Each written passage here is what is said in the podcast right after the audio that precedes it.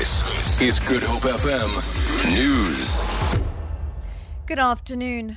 Disaster Management estimates that close to 4,000 residents of the Masiphumelele have been left homeless following an overnight fire. Two people have been killed when a fire swept through the informal settlement. Berenice Moss reports. Residents say they've lost all their belongings and now face a bleak future. In the early hours of the morning, they fled their homes with just the clothes on their backs.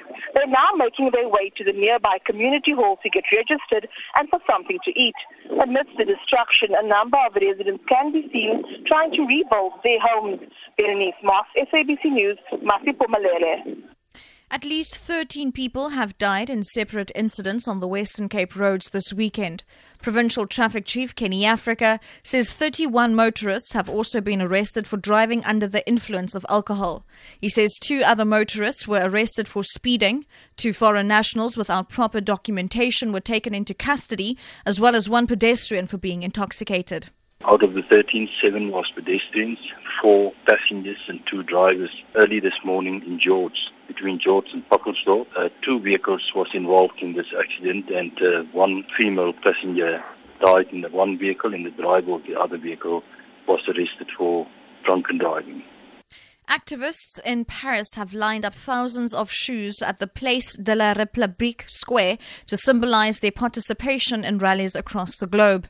The protesters are calling for a global deal in climate change. Their march in Paris, where the UN climate summit is due to begin tomorrow, was banned following the attack by Islamic State militants, which killed 130 people two weeks ago.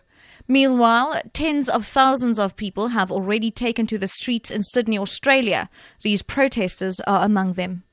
I'm from the Pacific myself. I've seen firsthand the consequences of global warming. There's rising tides, droughts, cyclones, which has occurred more than usual lately. Oh, I think climate change is something that uh, we're suffering from at the moment, and our kids and our grandkids are going to be feeling the effects of it for, for many years to come. And I think we're the last generation that have any voice to be able to do anything.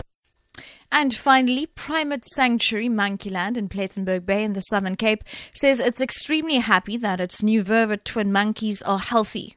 Vervet twins are very rare, with the last recorded birth being 1946. They're also not expected to live beyond a few days. But Tia and Tamira, as they are known, are now two months old. Monkeyland Ranger Surgeon Geisman says the twins are becoming more independent. Under normal circumstances, vervet monkeys will be weaning the babies around four to five months. But because um, this mummy has got twins, it's more difficult for her to carry two babies simultaneously. So I reckon um, because the one is slightly bigger than the other, he might be more of a bully. And I, I suggest that uh, mummy's um, more responsible by just staying more uh, stable so that the babies can play around and getting the exercise. For Good FM News, I'm Shirley Barnes.